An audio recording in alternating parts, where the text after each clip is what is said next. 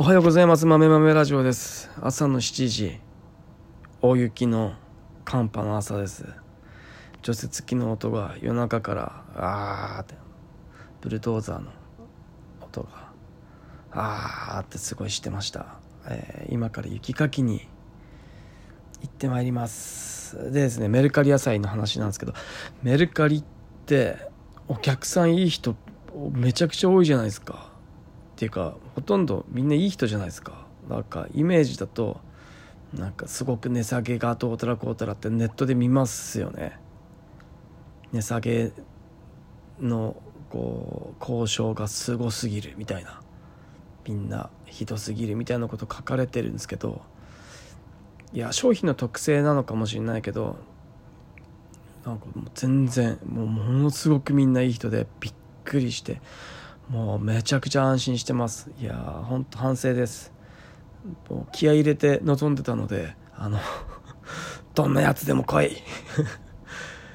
どんなやつでも来い。千本ノックだみたいな感じでめちゃくちゃこうなんか言われるのかなとか不安だったのでもういい人ばっかりで本当に嬉しいです、えー、なんか家族で初めて味噌作るんでとか。で言ってもらえたり本当にこんないい豆をいただきましてありがとうございますみたいなこと言われるとわあ嬉しいって思います、えー、全部こう何て言うんですかね。まあただ昨日のようにただ煮ただけでもうまかったです。大豆。ただ煮ただけでもめちゃくちゃ美味しかった。で味付けしたんですよ。それで煮豆作ろうと思って醤油とかみりんとかだしとか足して煮たらでうまくダメだった。美味しくなかった。美味しくなかった。安い醤油とか安いみりんとか使ったらダメですよね。本当に。ただ豆食うただ煮た豆食べる方が 全然美味しかった。失敗した。もう。ああマジで。いやもう何も足さなくてよかった。本当に。あもう失敗。本当失敗。煮ただけで美味しかったのに失敗だな本当にそれ。どうしようあれ。大量に大量に作っちゃったんですよね。どうしよう本当に。なんかあれ全部食べれる気配しないんで、えー、もったいないけど肥料にしようかな。どうしようかな本当に。調子乗って大量に作りすぎた。なんかレシピに箸が止まらないほど美味しいって書いてたから。ちょっとやってみたんですけどちょっと失敗しちゃった味が馴染んだらいけるのかな。まあ何かしらちょっといろいろちょっと余計なことをして試したいと思います。余計なことするとな大体なんかねいろいろ味足したりするとどんどん美味しくなくなるじゃないですかああいうのって。なのでちょっとあ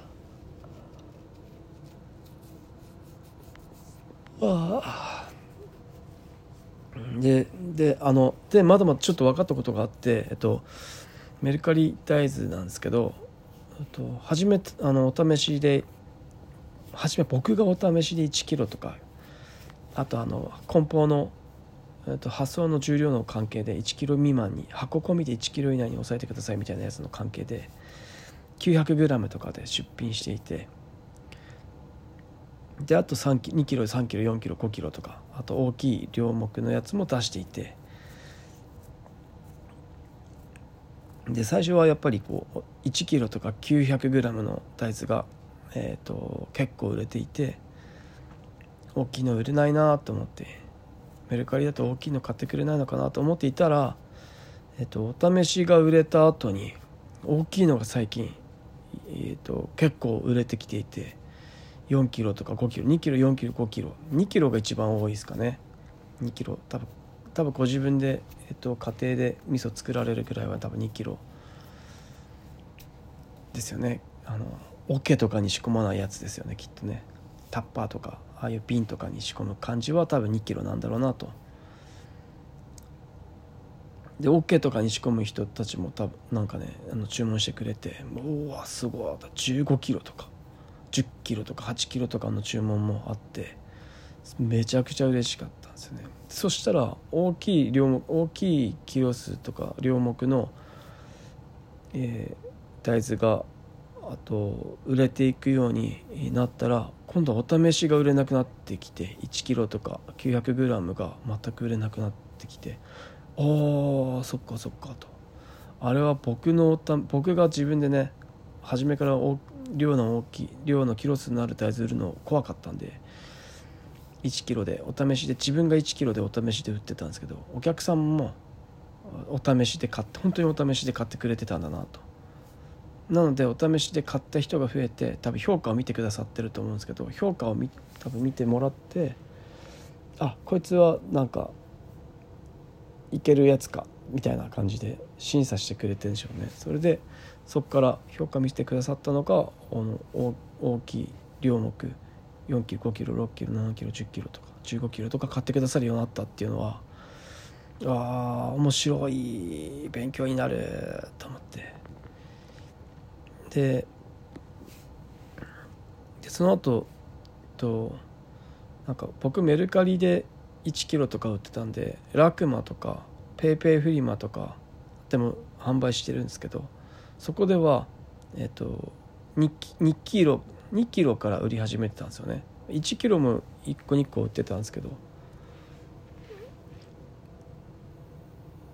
でもやっぱりやっぱ最初なので大きい量のやつは売れなくてまあたまに15キロ買ってくださる方いたんですけど